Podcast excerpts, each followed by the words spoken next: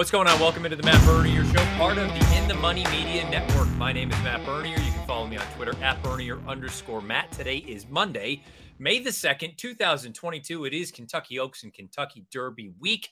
Uh, however, you listen, thank you for doing so. Many ways to find the show Apple Podcast, Spotify, SoundCloud, InTheMoneyPodcast.com. You can also watch along over on YouTube. Search bar Matt Bernier Show. You will get this episode along with the 113 prior. While you're over there, make sure you subscribe to the In the Money Media channel. That way you get notified anytime new content is uploaded to the In the Money Media channel. You have to make sure the bell icon's lit up though. And speaking of the In the Money Media channel, we I figured this is this could be my last show for a little while. So we had to bring in the boss, had to bring in PTF, Peter Thomas Fornatale, fresh off a plane from the UK. Pete, I appreciate you uh, giving me a little bit of time, but this is kind of an important show.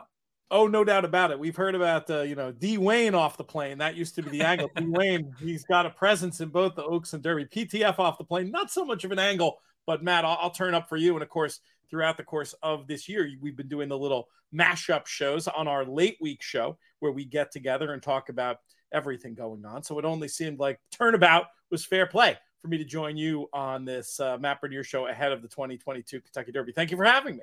Of course, of course. We needed some expert opinions here as, as the phone's going off. I appreciate that. Back in the States, and now you're not paying roaming charges. That's the way it works. so here's here's the deal. We're gonna go over. I know last week I did the top 10 and sort of comparables over the past few years as far as the point standing was concerned. This week, just because we're down to it, this is the week leading into the big one. We're gonna go over the Derby draw, which happened just a couple hours ago at this point. We're recording at about 20 of 5 on the East Coast on Monday. We'll go over the Oaks draw and then I'll also give you my top four. And I, I kind of want Pete to, to tear it apart, good, bad, or indifferent, whatever it may be, and tell me where I'm right, where I'm wrong, and maybe I missed a couple things. But before we get into things, let's start off with uh, a word from one of our friends. We've got a few different friends part of this show. But May 7th, the first Saturday in May, it's not just Kentucky Derby Day, it is Monmouth's opening day at Monmouth Park. New Jersey's seaside jewel of a racetrack. It's a great place to watch America's most famous race while enjoying a great card of racing as well. And for the first time in over a century, fixed odds betting powered by BetMakers will be available on track at Monmouth, and soon it will be available throughout the entire state of New Jersey.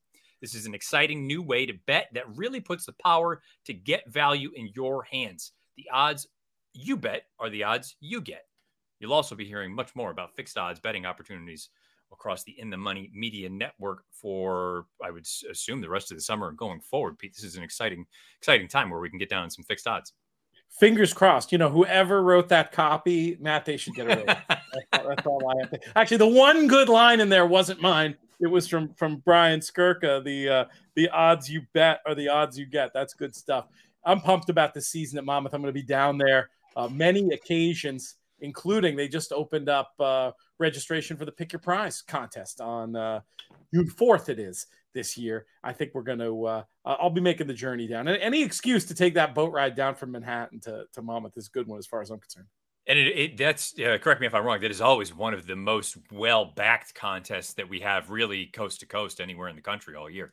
It's really really cool because the prize structure is very flat, so you don't have to go there and necessarily treat your bankroll like funny money to get any kind of equity the way you do in in so many of them and i'm not criticizing contests that that's the case i mean that's that's how you have a, a real championship event right is you got to be willing to to to risk it all go big or go home but it's also nice to have a contest where you we've seen years where I may be exaggerating, but not by much. The 24th place finisher gets an NHC seat, especially if you're interested in playing an event like the NHC. The Pick Your Prize contest is a great one for you, but it's it's more than just that. There's uh, seats to the BCBC and also cash involved as well. So yeah, that's one that people will target. And if you want to be really hardcore, you come in for that weekend. You do Monmouth that weekend. You have some fun around uh, New York City or the Jersey Shore for a few days. You go to the Belmont Stakes the next weekend was gonna say, I mean, eh, eh, talk about we're really at that point. It feels like it's always the build up to the first Saturday in May, but then once the Derby actually comes and goes, the real summer racing season is on. Game on from here on, and like you say, you can roll a nice contest weekend into the Belmont Stakes the following weekend, and we'll find out. Who knows? For all we know, there could be a triple crown on the line at Belmont Park that second weekend in June.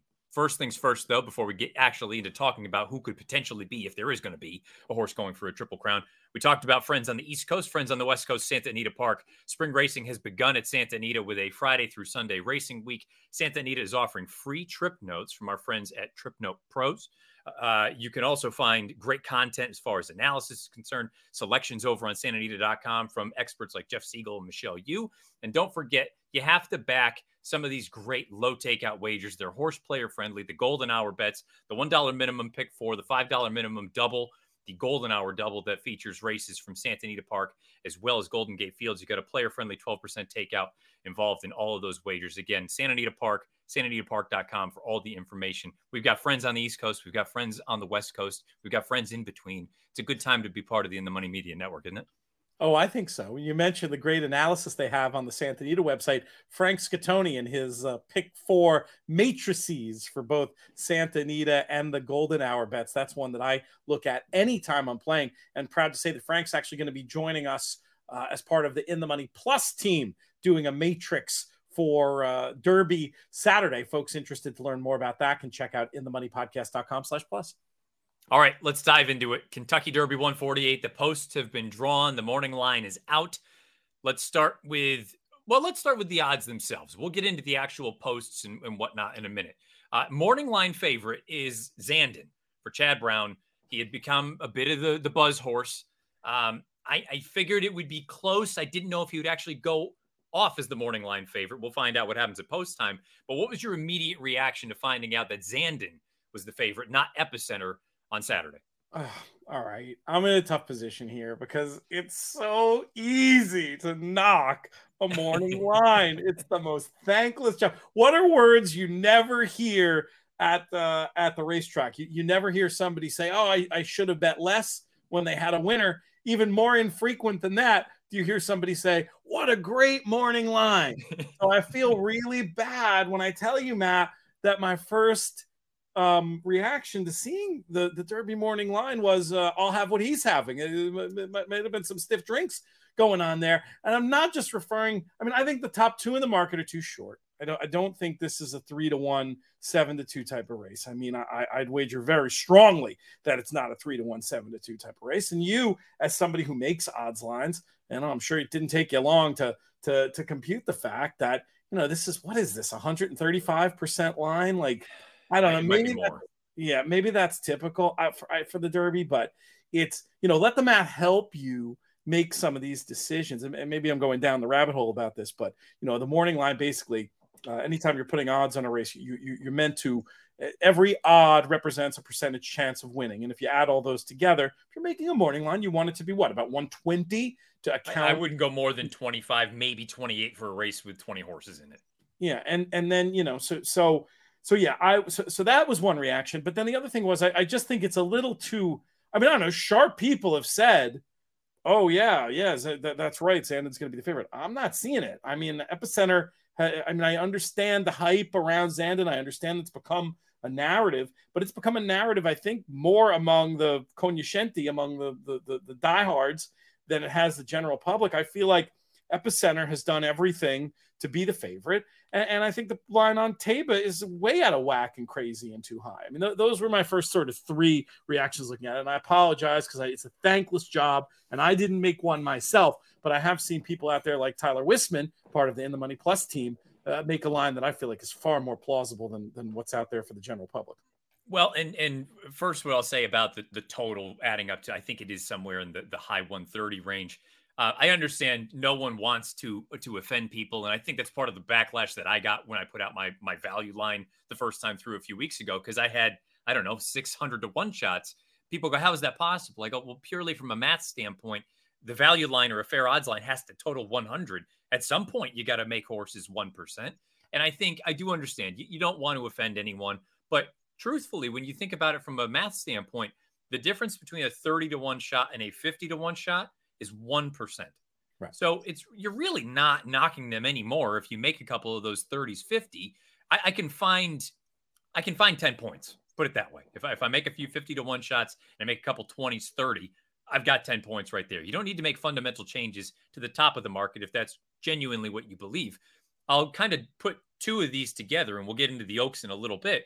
I will say, I, I respect the hell out of if you believe that Zandon's going to be the favorite I respect it. Go for it. Do it because that's what your job is. Your job is to project what the public is going to do. And if you think Zandon's going to go off favored, I would rather have someone do that than just because Epicenter's been the favorite for weeks and months now, just kind of fall in line. Now, I'm not saying that's how it's going to go. I tweeted it right after Zandon's last work. It sure feels like he's going to be the favorite at this point, just because, I mean, the buzz is kind of hard to get around. And even if you don't love him on top, if you're someone like me, it's hard to draw up a scenario where you think he doesn't run well or he doesn't perform well. I think he's going to run.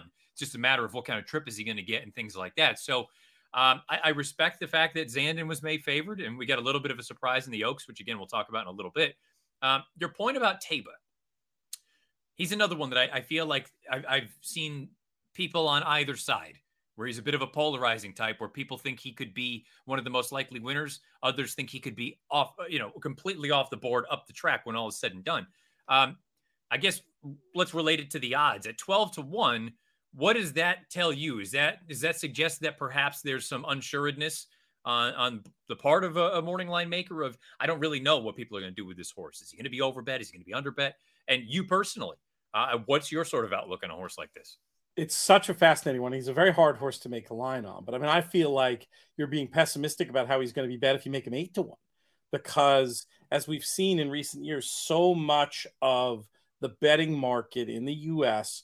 computer, whether it's computer driven or or on big days, it's it's a lot driven by speed figures. And when you just look at recent speed figures, this horse is a standout. Um, and there there is there is a narrative associated with him too. He's just he's an easy horse to talk about, being an ex Baffert runner, having made that uh, you know seemingly uh, I don't want to say impossible. He made the very very difficult task of going from a six furlong maiden win to the nine furlong Santa Anita Derby. More, I mean, I know you can conjure a trip excuse about Messier having to take on uh, Forbidden Kingdom. And, and, so maybe you could say Messier had a tougher time of it, but I think Taiba beat him on the square and, and is probably just better um, in like the big picture of life.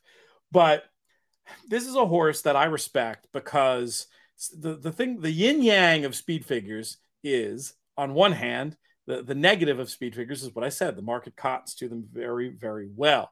But the way that I've learned to handicap and the way that I do all of my work is through that lens of speed figures. And I ain't getting beat by the horse with the two these two monstrous speed figures in his top two starts. I don't. I mean, hell, maybe I would key him if he were really twelve to one.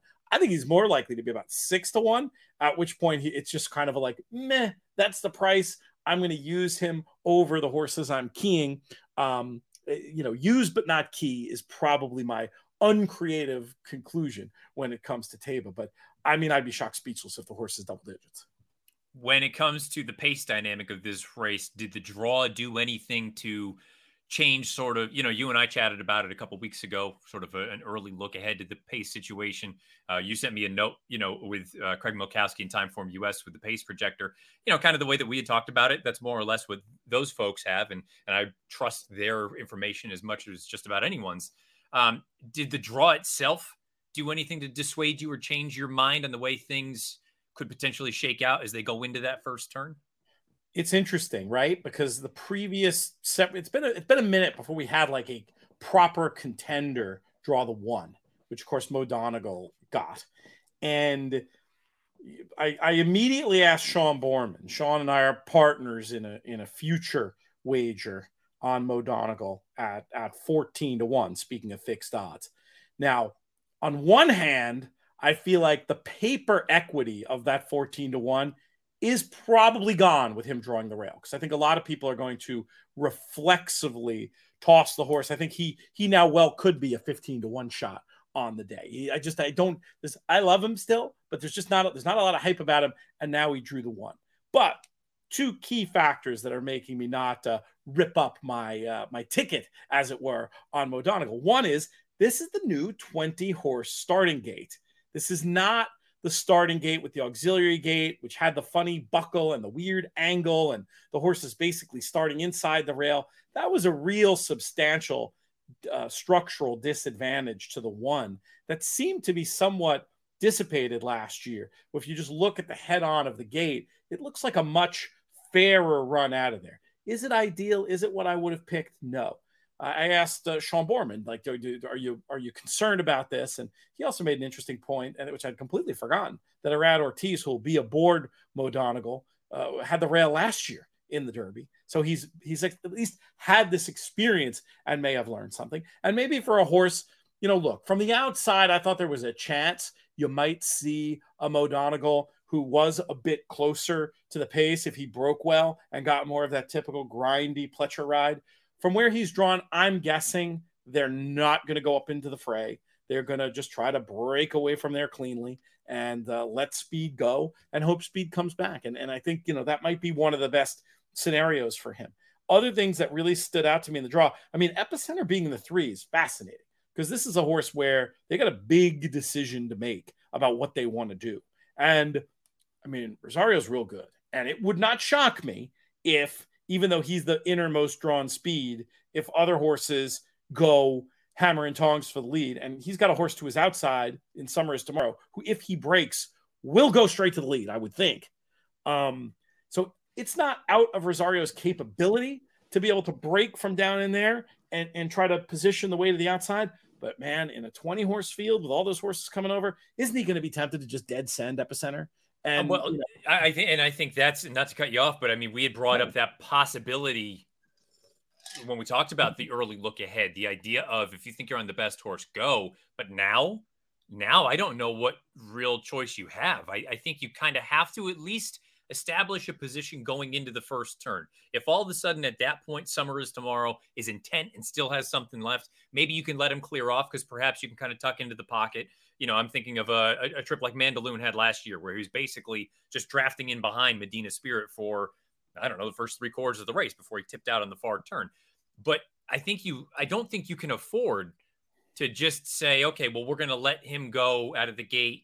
Uh, Smile Happy's not the fastest early on, but Messier is going to go charge it. I would assume their hope is to have him much more forward than he was in the Florida Derby. Um, I think that's to me the most interesting aspect of it. I understand Classic Causeway's speed. I, I mean, he it's a little bit pe- peculiar and curious that he's even in the race to begin with after they were initially saying he's going to come out. They're going to go, but I, I, don't know that I'm really looking at him as, as too much of a an impact on things. But it feels like your your quality speeds are down on the inside, or the speeds that couldn't have a say in this thing. And I think part of me, to your point, going back to Mo Donegal, you know, not just because of the new gate situation, but because and even Happy Jack, by, by no means is Happy Jack a slow horse. He's just been running into fast horses in California.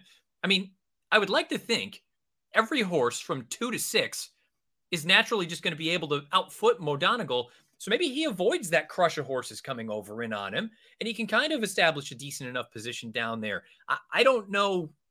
I don't. I really don't. It doesn't change my opinion on Mo Donegal. If anything, I think he's the kind of horse that you know what uh, he, it doesn't bother me that he's down there as opposed to you know maybe a horse with a little more tactical speed that really is dependent on pulling some sort of a trip i kind of thought he was going to be going back anyway and with the other speeds or the horses with quality speed just to his outside i almost wonder if they he can't help but sort of fall into a perfect kind of position if you like him i don't think this is reason to get off and put it that way i agree i just feel like my paper equity might maybe i agree with that you know, I thought I thought there was a world in which he got a little hypey, and you know, even in this race with epicenter drawn down inside, you know, he was in the twelve. I, I think it. I think it would. I think it's actually going to maybe significantly affect what price will be on the day. But I agree that might redound to the benefit of bettors uh, who who want to back the horse. So I, I do think that I think those are the two most interesting things, and I think that epicenter in the three really gives this a chance to heat this pace up in a way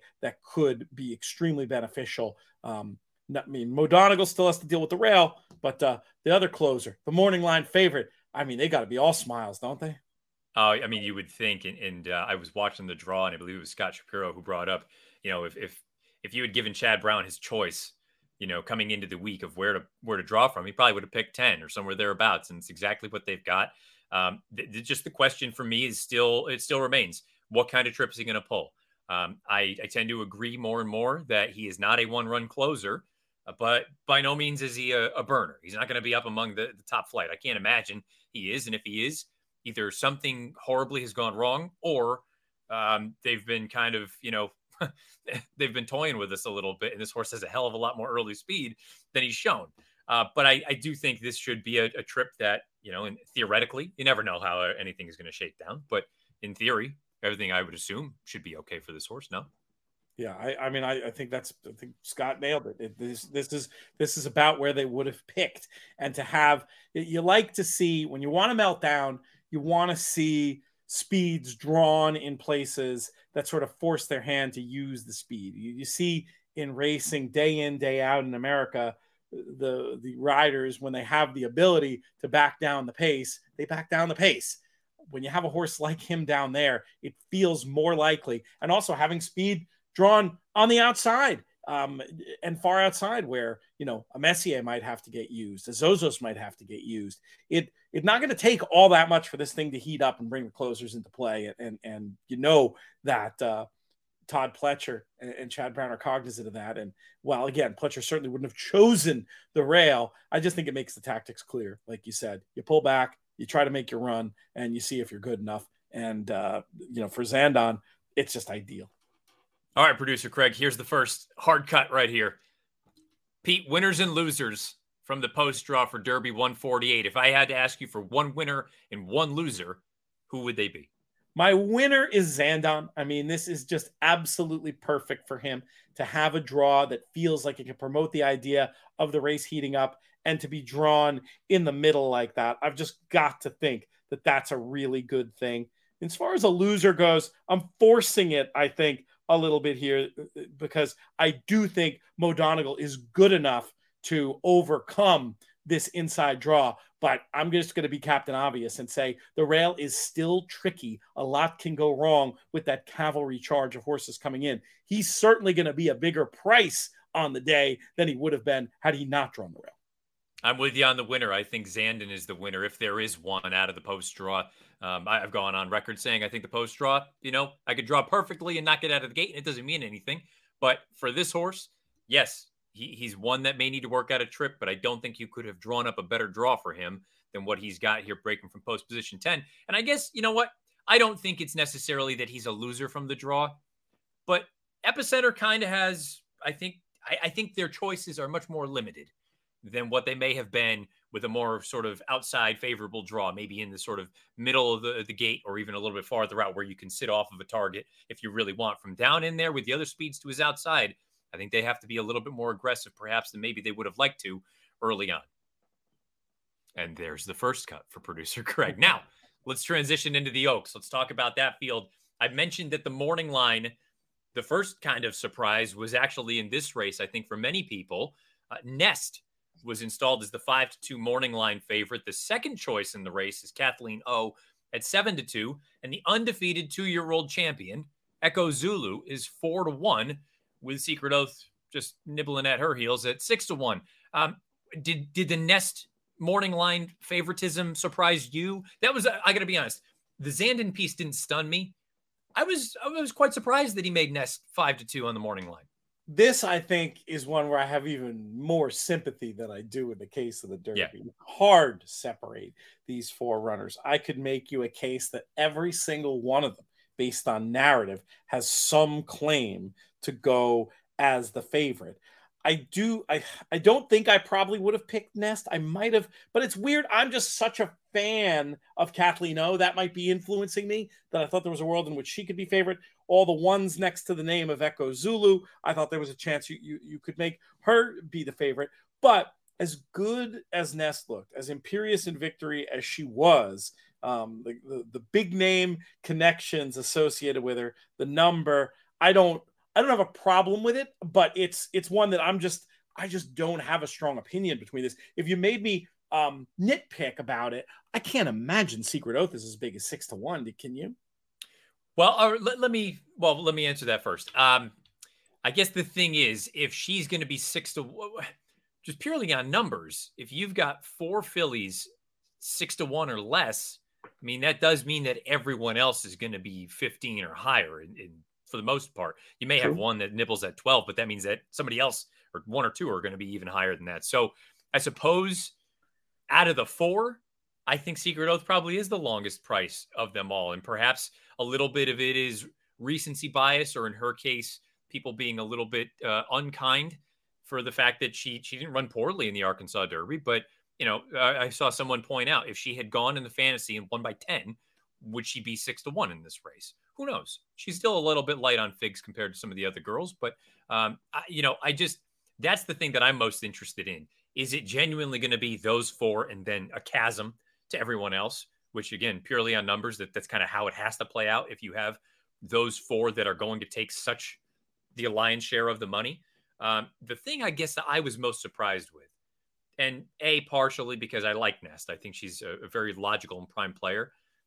To see Zandon be three to one to Epicenter seven to two, I was a little bit surprised to see Nest five to two to Kathleen O seven to two. I figured maybe they would be all really and and I know a lot of people then would throw shade for saying, well, you got to make a call, you got to make a decision on someone. But I, I, genuinely could see the three of them. And again, I, am we're splitting hairs. They're separated by what three points? Um, you know, I, I, could see them all living in that sort of three to one, seven to two range with Secret Oath at six, and then everybody else at 15 or higher. If you'd made me make this line, I would have done it more the way that you just described. I don't think anybody's five to two. I think there's too much. There's not enough in it between the four big contenders to make anybody that that short. And I do think that you know, I, get it. The culture of making a morning line is what you said: make a call. But the reality of what mark the market's going to do isn't the market doesn't do that. Yeah, exactly. the, market, is a far more accurate representation of the actual implied odds of a horse winning than anything you're ever going to see from even the world's best morning line maker. Everybody, I mean, that's that's been proven in study after study in horse racing. In aggregate, there is no better handicapper than the crowd. So yeah, I probably would have had it be a a, really weird looking morning line with a with a maybe a you know of whatever would have to, I, I didn't do all the math, but you know, seven to two favorite, you know, seven to two and five to one with those four fillies in it. When I look at the longer prices, there's only two I feel like are going to be shorter potentially than the morning line. Um, I don't think it makes sense for Hidden Connection to be 20 to 1. I mean, I'm not saying I would have had her single digits, but I mean, with the form, uh, with that form line to Echo Zulu, I, I just I think she's meant to be a 12 or a 15. And I also think, you know, there's been a little bit of talk. We've had, uh, uh, had a lot of conversations with people who've been there in the mornings, and Shahama is one who's apparently looked very good. The Pletcher connection, uh, potentially interesting storylines as well to get coverage in the traditional media with Shahama. I'd think she'd be more of a 12 or 15, but you know, in percentage terms, I'm really just um, picking picking nits here. It's uh, it, I, I do think it's in terms of if you were making the line in terms of what the actual market's going to do, it is the top four, and then there's everybody else. I, I would love to. I don't think he would ever say it, but I I think Steve Asmussen, if you gave him the opportunity to flip Echo Zulu and Epicenter, where Echo Zulu is down on the inside and Epicenter draws sort of middle of the field, I think he would do it every day of the week because mm-hmm. Echo Zulu, while I'm not doubting that she could sit, to this point in her career, she's just you go, you go right to the front. Whereas with Epicenter, it feels like they would rather not get involved too fast, too early. They would rather, if things do heat up, be able to just sit off of somebody's flank and say, fine, we'll go whenever you want to go, but we're not going to get into some sort of a game of chicken. Um, now, perhaps the roles are reversed, and I don't know that that's ideal for either. I don't know if the filly is necessarily one that wants to just comfortably rate off of someone. You know, the filly's drawn to the inside by no means are they complete speedballs, but Yuugiri is going to be very forward. You would think Hidden Connection is going to use her speed down there, breaking from post three. I, I don't know. I mean, what, do you do you take anything out of that? Do you put any stock in that idea? And I, I guess if you're Rosario, what do you think the plan is on Echo Zulu? There's a lot. There's an awful lot of pace in this race. I think. I mean, and on pace figures, just looking at time form, Yuugiri does project to be faster early than than Echo Zulu, and and that could be a problem because I, I don't think. I mean, yeah, she made she rated um, in her maiden uh, five and a half race, but she's been a go to the lead, stay to the lead, and and I think it's it's tough to get off of that plan here, especially. I mean, the thing about Rosario that we've, we've talked about in certain contexts, it does feel like his best rides. I mean, look, he can pull a good trip flopping outside and stalking. He, I mean, more than capable of that ride. But I feel like given his druthers, he'd rather go to the lead or he'd rather be a holdup, and he wouldn't. Want, he doesn't want to be. I certainly don't think he wants to be mid pack. Um, now, looking at pace figures here, there's a chance he could flop outside of Yuugiri and get a, a really good trip. But I would think he's going to go. I would think this pace is going to heat up, and I think it's going to really benefit a runner like uh, like Nest. Is there any one specific horse in here that you think is necessarily one that you you want to give another look to based on the way everything played out, or is it just kind of you know in a race like this, obviously a much smaller field than the Derby itself? You, things just more or less kind of sort themselves out when you deal with fewer horses. I feel like this race post draw didn't really change my opinion at all, honestly. I think it sets up very nicely for the two that I wanted to key the majority of my action around, and that's Nest and Kathleen O, because I do think that having uh, having Yuugiri and, uh, and and Echo Zulu in there um, with plenty of other horses who have some pace is going to force the issue, and I think they should both be able to should both be able to get pretty good trips. It's it it just doesn't seem like we're going to get um, as crazy. You, you don't see as much craziness when you're dealing with 14 horses in a field as you do when you get the full 20. Producer Craig, hard cut number two. The Kentucky Oaks draw. We know where all the girls are going to break from on Friday afternoon. PTF, give me a winner and a loser if you can. We just talked about it a little bit. Doesn't seem like it's necessarily as important as the Derby draw, but is there a winner and is there a loser from this year's Oaks draw? This changes my opinion much less, this draw, than it does in a race like the Derby. It really just enhances my opinion that the closers are going to have a good shot. And the closers I'm interested in are the morning line favorite Nest and also Kathleen O. I feel like if you wanted to conjure a loser, I think you could say Echo Zulu, just being drawn next to other speed. That's a very subtle thing in race design that I think can be a factor. When you're drawing, and we see it in the Derby too, with, with Summer is Tomorrow and Epicenter being drawn right next to each other. I think it does promote the idea of using that little bit of extra juice out of the gate to try to establish position uh, and, and, you just feel the pressure all that much more when the big pace rivals next to you. That's what happened to Echo Zulu here. So I don't love the draw for her. I was going to say, for me, I don't know that it's an overwhelming winner or an overwhelming loser. I think a winner in this case could be Nest, simply because it feels like there are speeds around her. They're going to go. She can sit just back, kind of similar to the way she won the Ashland. And who knows if she replicates that performance. If she does, she's going to be tough. And to your point, Echo Zulu you know, there is other speed and specifically drawn just to her inside. And it'll be very interesting to see what kind of position they want to take up with her as they enter the first turn at Churchill Downs on Friday afternoon. And there's cut number two. See, it's like we've done this once or twice. Now, it may not be brilliant, but we, we got it done.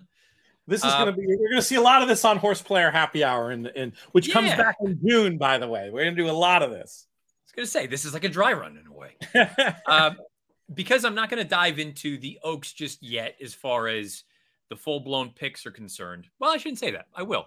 I'll do it with you. You're going to do it? You're going to do it on the fly? Yeah, I'll do it on the fly. I, well, I, got, I got fair odds laid out and everything. Okay, so, well, let's do it.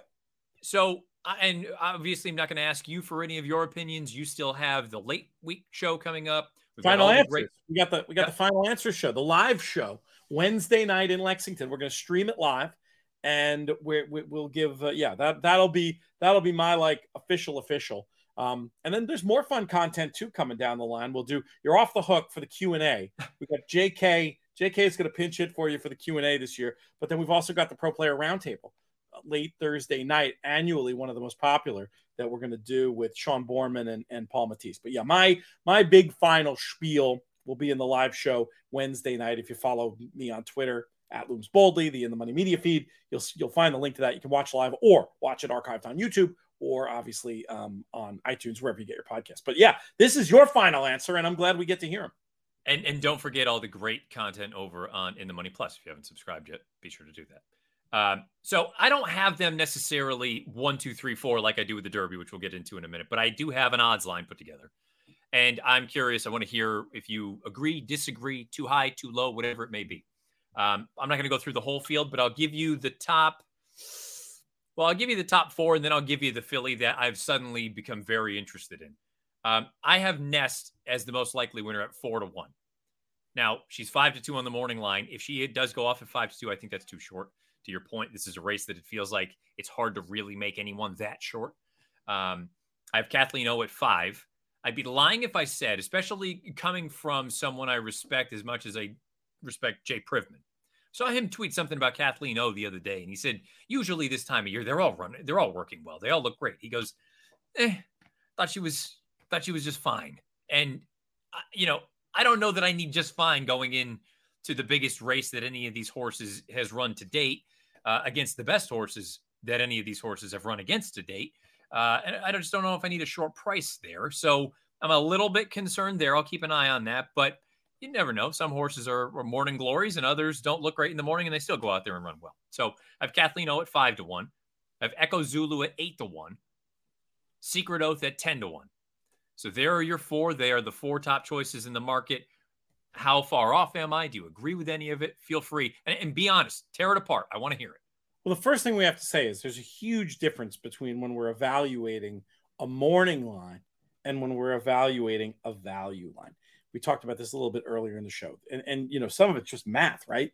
Uh, in a in a morning line, you're meant to guess what the public is going to do. That means you want to put in you know, with each odd representing the chance an implied probability. Charts online, you can get into all the particulars of this, but you know, you're, you're supposed to guess what the crowd is going to do. Now, it, you, you would be the worst thing you could do as a gambler to make your value line and put it up to 120. It would almost assure that you were a losing player because we're not trying to beat the takeout as gamblers. We're trying to win money and that means you have to put your line to 100 points. So right then and there, I just need to start with that. Like, you know, if you know, if you were telling me that was a morning line, I, I could tell you six things that I think were going to be different. But that's not that's not the point. I think one really interesting thing is Kathleen O. And it'll be interesting to see about how this narrative plays out about her not being a good workhorse. I mean, I, I don't disagree with Jay. I don't think she's an impressive workhorse, but I don't think she's been an impressive workhorse before all the giant figures and impressive races she's run either. It would make me terrified if she was some horse that was like, oh my God, she breathes fire in the morning. She's so good. I, I think Kathleen O might have a little bit of Allen Iverson in her. you know what I mean? I, I, just I just get the impression that she's not a big fan. She's not, not a, game. Not a game. Yeah. Not a game. Not the race. Practice. Practice. And and I mean, so so knowing that historically, you know, folks I know who who were watching her in, in, in Florida before um, her other efforts. But I can sort of, I feel like I can control for the mediocrity of the works, if that makes any sense. Yeah. No, I agree. It's not, it's not exciting, and it does probably make me, in my own estimation, if she was breathing fire and working, I, I might tell you she's she'd be value at at at three to one. And and I have to, you know, I think I probably split the difference between your line on her and and the morning line on her. I just I just think from what we've seen in the afternoons, she's very, very good, and the race should be run to suit.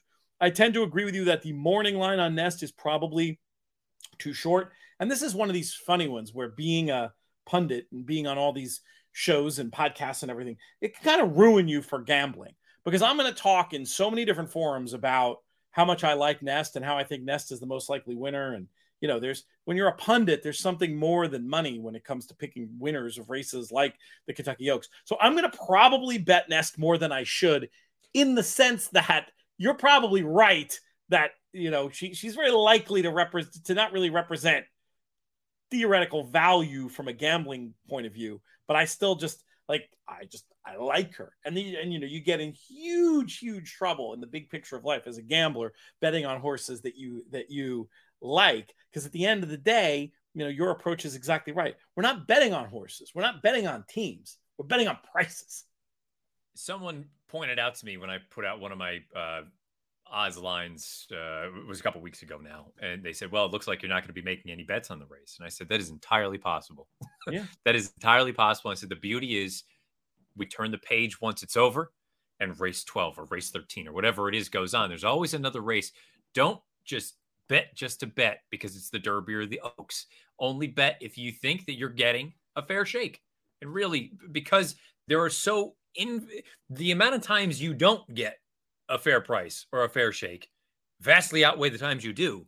You have to make sure that you're only putting your money in when you're getting the best of it. So there's a real chance that I don't get a price. And the other thing to keep in mind, depending on how stringent you want to be on assessing, you know, I'm only going to bet when horses are this price or less because they're more likely winners than necessarily flyers on 20 to 1 shots. You know, in this instance, truth be told, I should probably only be betting significant money to win on either Nest or Kathleen O if they go off at either of those prices, uh, just simply because I've deemed them two of the more likely winners. Even if I got the price on Echo Zulu, I've only given her 11%. You know, it, it's not like I'm, I'm, or 12%. It's not like I'm sitting here saying I think she's a slam dunk. So you got to factor that in as well. That, you know, we, we joked about it. I remember one of the horse player happy hours last year. You had just bet earlier in the day on a horse over in the UK that went off at something like, I'm making it up, six to five or seven to five, but you felt they should have been three to five. And in reality, those are actually some of the best bets you can make because they are far more likely to come in than a 20 to 1 shot is, even if you think they should be, you know, 10 to 1, that kind of thing. So I think you always have to keep that sort of thing in the back of your mind that there's an element of reality. You got to sit there and go, look, I, I think this is going to happen, but I have to acknowledge that it may not be necessarily as likely as one of these other horses to get the job done. So those are the four that I have as far as the top of the market is concerned, as far as my assessment of how likely a winner they are. The horse I am more and more drawn to, and we'll leave this will be the last on the Oaks conversation. I don't know if she can win, but I went through and, and just looking at all the different figures that are out there commercially. You know who's sneaky good? Desert Dawn wouldn't stun me if she hit the board. I don't know if she can win this race. If you go back and watch that Santa Anita race, I understand she had a great pace set up in front of her. She took advantage of it and she almost didn't get the job done. But if you watch the tape, to me, she is the the case in point of a horse who, when she hit the front, she pulled herself up. She basically idled. She had, I believe it was Adare Manor who came back on the inside of her, put a head in front, and then Desert Dawn rallied and ended up getting the job done by a head or a neck. I think the, the ride would need to be timed brilliantly. But if this pace does heat up, I have no doubt about a mile and an eighth with her. I, I don't know again if she's good enough to win, but if you're someone looking to play a try or a super, or let's say you do think it's pretty formful at the top, and let's just use Nest and, and Kathleen O as examples, guess who can help things out a little bit? If you can get Desert Dawn underneath, it's going to make up for some of that, that loss that you're going to have. I could see her hitting the board, and I could see her being positioned ahead of these deeper closers, but yet having finish potentially peaking in her third race of the form cycle. Another interesting thing, and this is it can be an interesting angle on Derby and Oaks Day when you get these really top level connections that most of the people, the the the, the once a years, they might not even know who Phil D'Amato and Umberto Rispoli are. Yep. Know? Yeah, you, you get, you're getting sort of the benefit of anonymity on the on, on the big stage. So I I don't think it's I don't think it's nuts at all. I mean, my one of that ilk would probably be Hidden Connection. If I were to, it's only academic because I don't think Echo Zulu is going to be a price that I would deem her bettable at. You know, I think there is a there is a world in which she just proves the best speed, and yep. she really desperately needed the last race, and, and she moves up an absolute ton and gets the job done. That is a plausible scenario. It's not likely enough that I'm saying, you know, I'm not going to really nitpick you putting her as far out as you did because that ain't going to happen. They're going to bet her and, right. and, and she's going to be an underlay. But Hidden Connection really is going to be, you know, very likely um, four times her price. And is another one who, you know, was, I think, pretty short for the seasonal debut, moved up last time, didn't have the easiest trip guess I don't love the draw for Hidden Connection in that she might have to use speed and get caught up in things a little bit. But I do think she's one who's just likely to offer a little bit of value in this race and one that I'll certainly be having in the mix underneath. And if I make a decision to play against Echo Zulu, and I think I am going to play against Secret Oath, uh, I'm going to just take the view that the Arkansas Derby was a slow race and there are no trips in slow races. I'm just going to let all those horses, you know, uh, beat me. And it granted, if Secret Oath wins or something, maybe I'll look again at the Arkansas Derby horses on Saturday. But but for me, if I'm willing to play against Secret Oath and Echo Zulu, the idea of trying to layer in a Desert Dawn and a Hidden Connection with Nest and Kathleen O, I could have a lot of interesting trifecta combinations that could pay a whole lot of money that aren't going to cost much to, uh, to, to, to place not not factoring in the pace, Timeform US Desert Dawn last race on par with Kathleen O from a another figure maker that uh, I, I, will not name because I do feel a little bit bad when I just like throw out the numbers that all these other people have put out. That go buy their content; it's good stuff.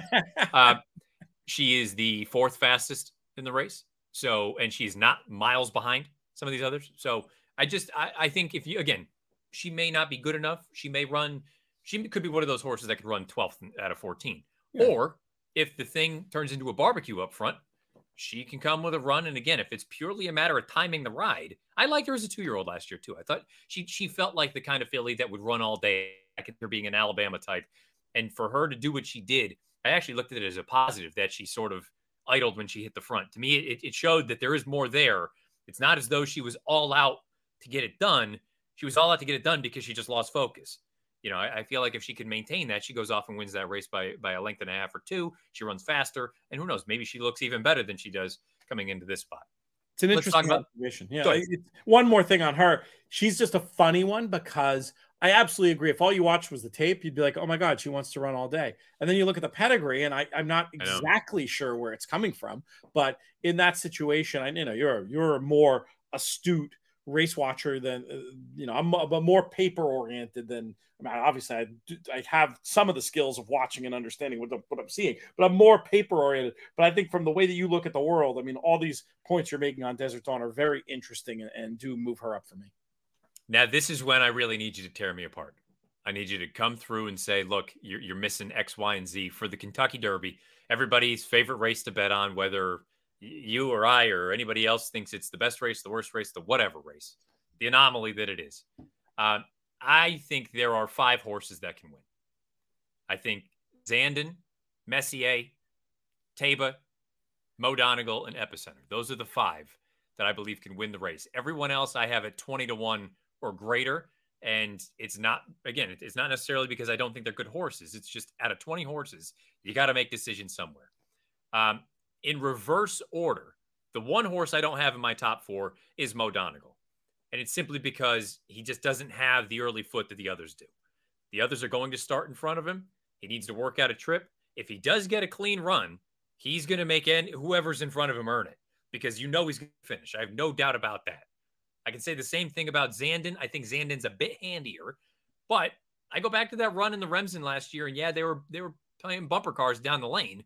There probably should have been a disqualification, but I, I do. There is something to the fact that Mo Donegal, I think he kind of wants to get into a fight. I think he's a bit of a fighter. Not that Zandon wouldn't go on, but the reason I have Zandon slightly ahead of Mo Donegal is because I think he's a little bit handier. The other horse I have at nine to one is Messier. And of the three, he would be the one I'm most interested in. I have picked him third. I've picked Zandon fourth. Messier is the horse. You had brought it up, one of the first ones I heard talk about it. The real scenario that he works out the trip of all trips, just simply because he's fast enough to get that position early. He doesn't have to have the lead. And boy, if all of a sudden I have to, if I inherit this thing from Summers tomorrow and I'm turning for home on the lead, you know, with Johnny V aboard, I'll take my chances. That's not, that's not a bad place to be. And I believe it was Chris Larmey also brought up if he doesn't finish second in the Santa Anita Derby and instead wins, isn't he vying for favoritism or close to it? And in that lens, it makes you look at it and go, well, let's say he, what, what is he? He's eight to one in the morning line. I made him nine to one. If the result of the last race is slightly different, he's probably half that price, or maybe he's nine to two instead of eight to one. And again, really, what's the difference? Because he didn't finish in front of the other horse. Again, in the eye of the beholder. My second pick at six to one is Epicenter, for all the reasons we've talked about. He's versatile. He's done nothing wrong. Um, more and more after you and I spoke, and I, I, looked at some more numbers, you had brought up that perhaps he's a little bit vulnerable. You know, you look at some of the numbers, it's aside from the Beyer, he's not the fastest on any of the other numbers that I've looked at. And that is a little bit of alarming to me. Um, I, I still like the fact that he has arguably the most malleable sort of running style out of all of them. Um, but then again, for the reason we talked about with the post draw, I think there's a real chance that you know he they're going to have to probably make a decision sooner than they would have liked to with him as far as the race itself is concerned. And the horse I've picked to win, and if you had said this to me in February that the horse I'm picking to win had never run in the afternoon, I would have said you're you're doing something that you shouldn't be doing. Uh, and the fact that I made him four to one, I think Taiba's going to win. Um, and I I wrote about it for NBC Sports Edge. The article has gone up already. I I guess more and more I looked at it, and feel free, please cold water it. I know there are many people out there that will. Down in the comment section beneath the video player or on Twitter at Bernier underscore Matt. Is this one of the? I would feel so silly if Saturday night this horse goes and wins by two or three, and going into the race, he was very clearly the, the fastest all around on all, on all figs.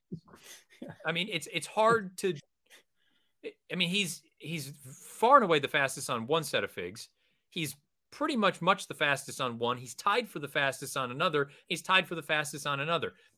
To me, the only reason you're not all in on a horse like this is because you think it's either too much too soon or you're bringing the Baffert factor into it, and that's totally fine. I'm I'm not going to try to convince someone otherwise. I'm just telling you my train of thought.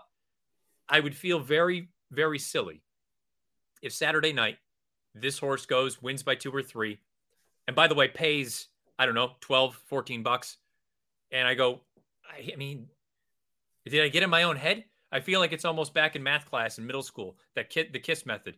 Keep it simple, stupid. Don't overthink it. He's the fastest horse. Maybe this is a lot. And the last thing I'll say before I want you to tear it apart people have brought up he's only raced twice. Factually correct. isn't it isn't it different? Everyone's oh I mean there's no horse has ever done this in 100 and some odd years. This is 148th running.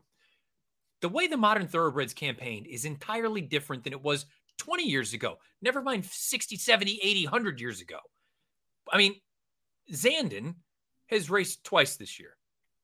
Uh, a couple of these horses have effectively raced once, twice. Uh, unless you think the two year old foundation is the end all be all, something that happened seven months ago, eight months ago. I don't know. I mean, are we are we overthinking it in the way that today's horses are trained? Isn't this more of something that's probably going to become the norm as opposed to the exception? And maybe he just happens to be the first. Again, I don't know. Maybe I'm trying to get way too philosophical about things, but I, I landed on Taiba. Long-winded way of saying that, and I've got him at four to one. I have him clear, clearly the horse that I'm going to bet. Tear it apart. Talk to me. Yeah, you're going to be betting Taiba. I think. I mean, I don't think he'll be. I think the twelve to one of the morning line's nuts. I think he's probably six to one. If I he's twelve, more- by the way, I will. I will be at the hospital screaming.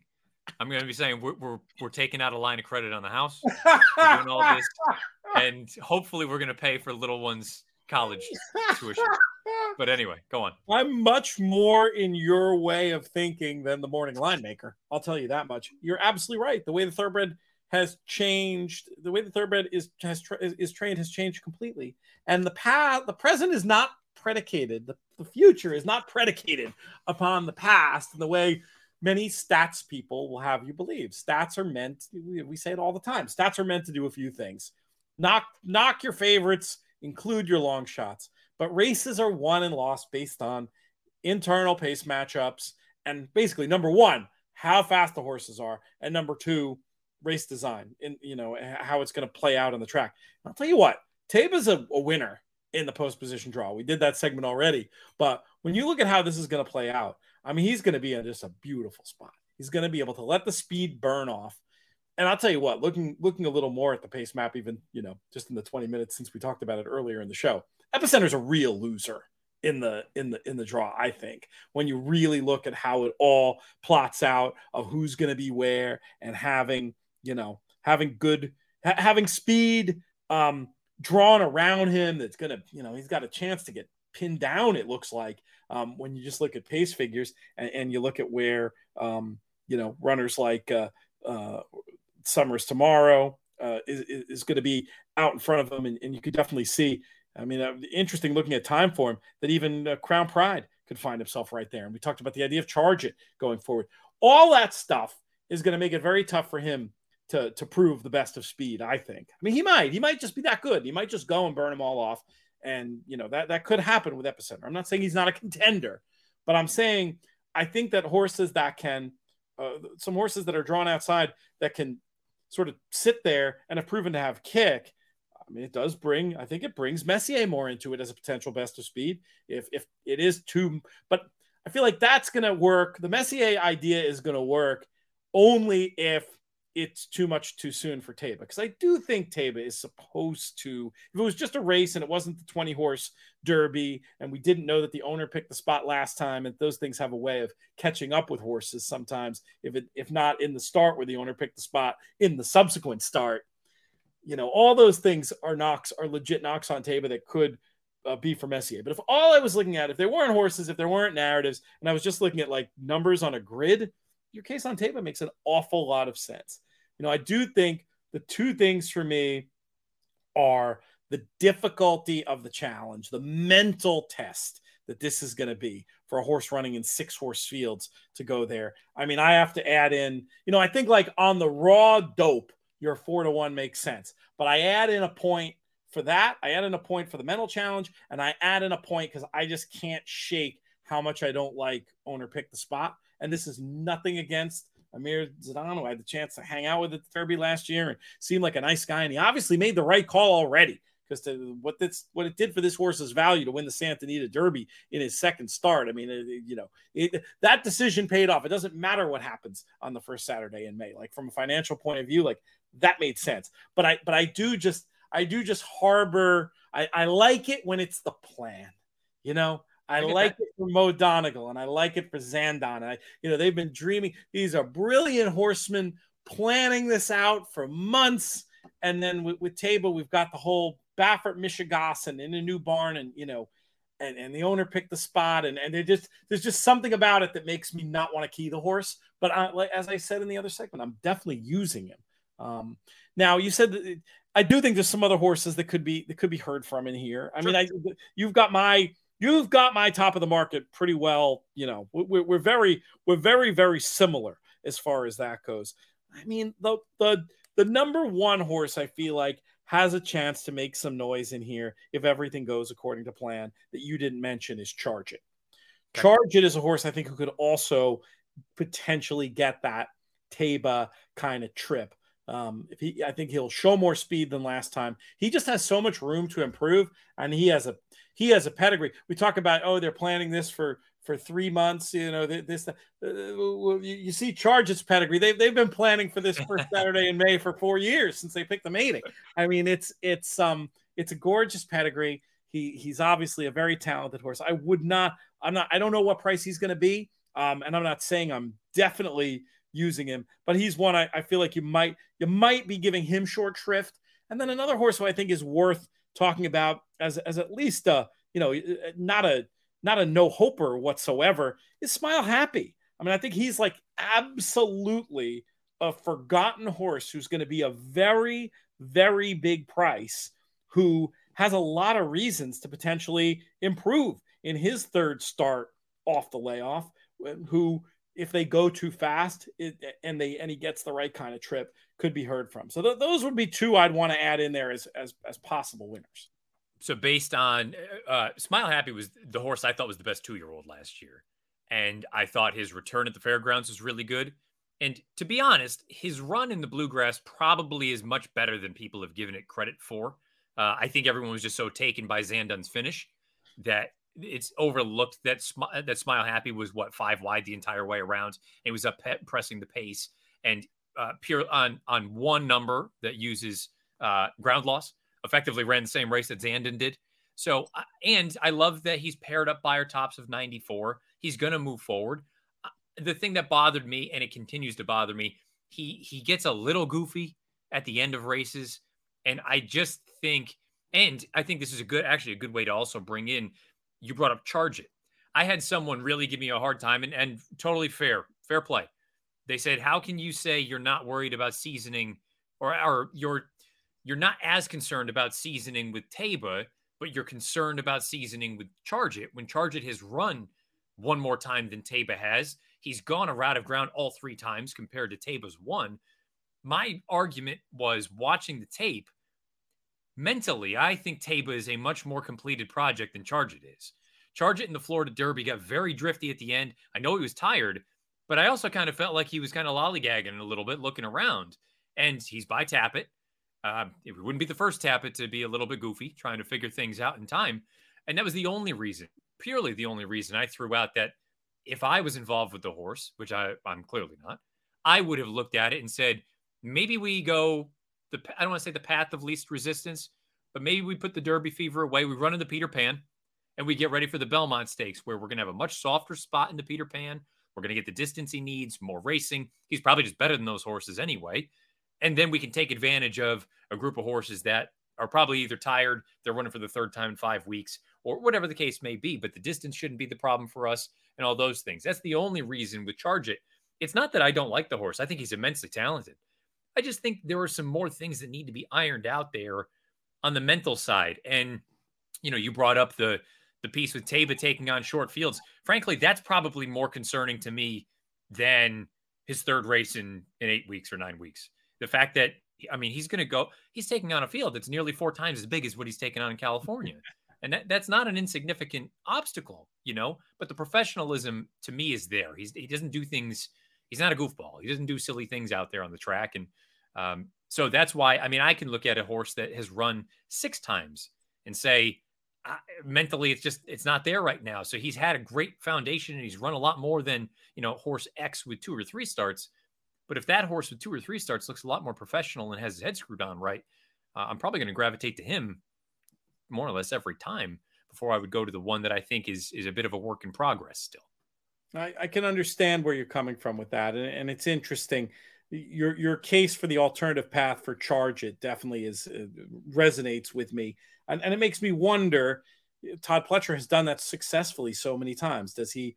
I, I'm I think it's really just because he thinks the horse belongs and and deserves a shot because we know he wouldn't be especially you know it is a tap it is a horse who's supposed to just just keep getting better and keep figuring things out. I think it's really interesting that he that he that he turns up here. I think he must think he's ready to to turn a corner. And this is just bias but you know and i've told this story before too. But the way he talked about this horse when he came on the gulfstream show before he ran his first race he really did sound like he thought he was something special. So i'm it's it, at the end of the day, it's all going to come down to price, and and and Charge It is one who I think there is an absolute opportunity is going to get uh, going to get lost in the betting. Twenty to one on the morning line. That's probably right, and he could even be longer than that.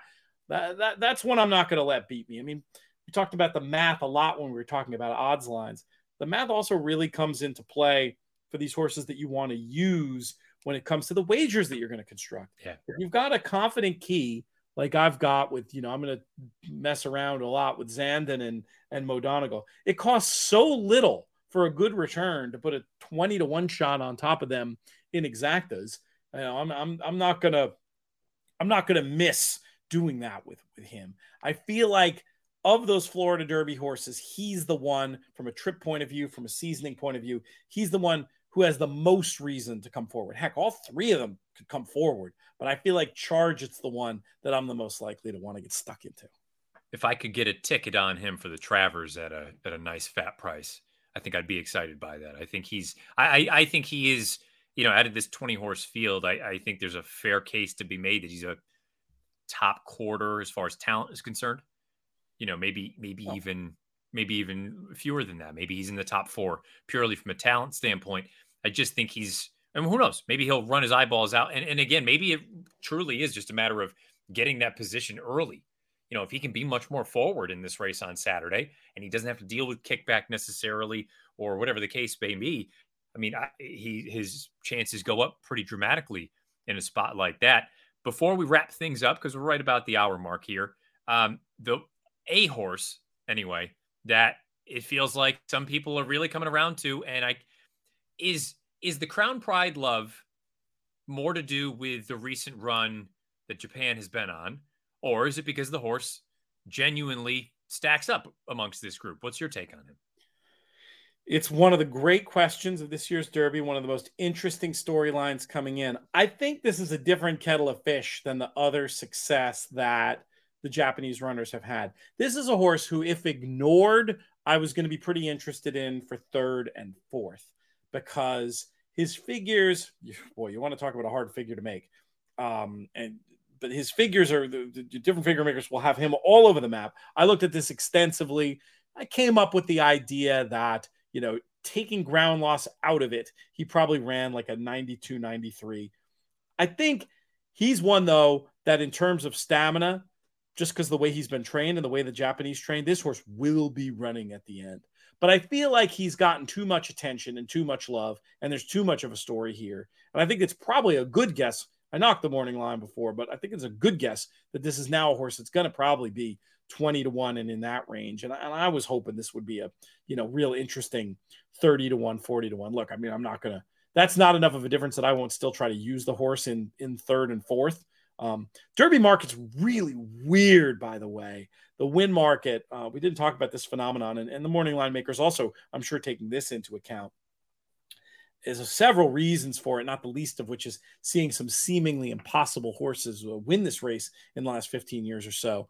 But the long shots are kind of never as long as they should be Correct. in this race in the win market, but that might not be reflective of the price they are in in other pools, including um, tries and supers. So I'm still interested in Crown Pride just because I think the way the Japanese train, it's all about stamina. And I think he'll be running when many others aren't. I think he's interesting for third and fourth, but I think the love for him on the win end is like a little nutty almost. Like he, you know, I'm never going to, you, you, don't, you don't, you don't stay alive very long um, taking bets on 20 to 1 shots. But I mean, if this horse was 15, 18, 20 to 1, I, you'd be getting value laying it. I, I wouldn't do it, but I think you'd be getting value doing it it's not an apples to apples kind of comp, but I mean, Crown Pride is a better horse than Lani was, right?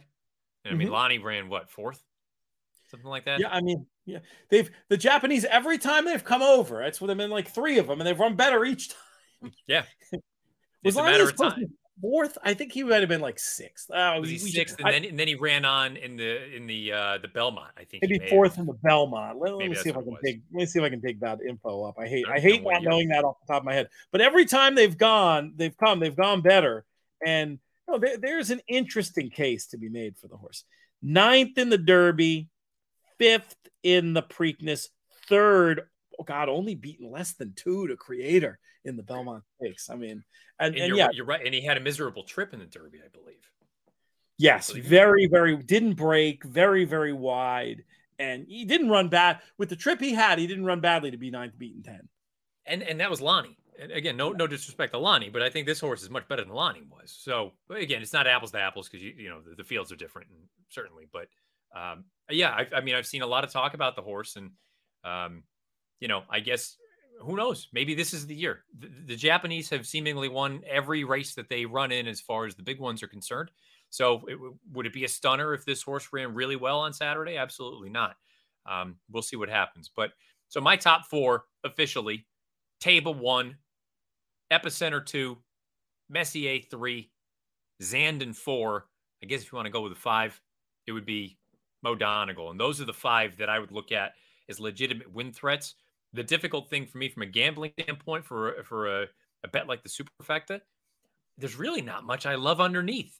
I th- I think it's as more time goes by, I just think it's formful. I think the best horses are the best horses. Um, one horse that I would use underneath would be Barber Road. Um, I don't think he's good enough to win, but I could certainly see him 30, excuse me, uh, third or fourth at 30 or 40 to one. Um, you know, he's that kind of horse that could per- perhaps make something for you. Uh, but beyond that, I think it's going to be a very interesting race. Is there any kind of a, a, closing thought from you? And again, let us know everywhere that you guys will be found as far as uh, final answers and things of that or nature are concerned. Yeah, we got so much good stuff coming up for you this week. You know, keep it locked on the In the Money Media channel. Definitely, you want to uh, uh, subscribe to the channel. You'll get everything on the YouTube front. If you haven't already subscribed, over on the iTunes feed or wherever you get your pods, do that too. And if you want to like us and leave us a review and all that good stuff, we appreciate it as well because it's just going to be one darn good thing after the other. One thing I'm really excited about Naomi Tucker did a little extra for the Monster Pod with D. Wayne Lukas talking about Ethereal Road and, of course, Secret Oath as well. Going to have, uh, we're going to have our man Jason Beam with another extra tomorrow, talking Classic Causeway because they were left out of the original one. We've got the Final Answer show Wednesday night. That's going to stream live. Uh, the Pro Players Roundtable on Thursday. And then JK taking your place as you have more important uh, business to attend to late in the week. We're going to be doing a question and answer show. If you've got Derby questions, we're giving priority to our In the Money Plus people, but uh, there might be room for a couple more. If you want to hit me up on Twitter at Looms Boldly or over through the contact page in the moneypodcast.com. Hopefully, we'll get to as many of those as possible. And another closing thoughts for you is, you know, keep your keep your eyes on the prize, my man. What a big week. Uh, very, very excited for you. Thank you. Yeah, we're counting down. This is officially we, we are we're well past the quarter pole, well past the eighth pole. We're inside the 16th pole. Uh, now it's just a matter of are we going to get to the wire or not, and when? How fast is it going to happen? Uh, I joked with uh, the producer of the the Derby show, Lindsay Schanzer, uh, earlier today. I said, you know, the the only question now is will they see the Derby this year or not? Because it's, it's a matter of are they going to be before or after? Well, we'll find out in time. You know, they, will come when they want to come, but uh, that's why I will not be there. I will be back in Baltimore in a few weeks uh, for the Preakness. And as far as this show is concerned, I will not be here next Monday. Uh, I will be missing all the festivities here for the rest of this week with you guys. Uh, perhaps the late week show next week, but that's still probably a bit of a stretch. Take your uh, time. We'll I will do something for the beginning of Preakness week. It, it, may just be a very quick 15, 20 minute, hey, how are you kind of thing. But um, I, will probably be back in that space uh, at that point. So uh, thank you again for for hustling to to hop off the plane, get through customs, do all that jazz, and uh, get over here to help out. I really appreciate it. Oh, my great pleasure to be with you, my friend. So excited for you guys about everything going on, and so excited for the Kentucky Derby as well. When you you'll, you'll be back when you're ready, and if there's anything uh, any of us can do in the meantime, let us know. It's uh, been great having you. You know, really, we we went from being um, two guys with a podcast to a media network because of you and the numbers we're doing on YouTube. Now, I mean, this is a channel. Basically, it's the channel that Matt Bernier built. So we we appreciate you and we wish you all the best. And also special thanks to producer Craig, who typically makes all this stuff work, you know, brilliantly anyway. But to throw this together and look, he even made a little slate for us in a matter of no time. I said, "Hey, is there any chance we can do this?" He's like, "Yeah, give me a second. And he did it. so thank you, Craig, for for helping us out here for this little bit. This isn't usually how the show goes, but again, we appreciate it. Uh, that's going to do it for episode 114. Let's call it the Derby Show, the Derby edition of the Matt Bernier Show. Again, however you listen, thank you for doing so. Apple Podcast, Spotify, SoundCloud, in the moneypodcast.com. You can watch over on YouTube, search bar Matt Bernier Show. You'll get this episode along with the 113 prior. And as always, with any of the, the forms that you take it in, please rate, review, subscribe if you're on YouTube. Make sure the bell icon is lit up. That way you get notified anytime new content is uploaded to the In the Money Media channel. I'll be back in a couple weeks. Until then, best of luck, however you play, whatever you play, wherever you play. Derby 148. This has been episode 114 of the Matt Bernier Show.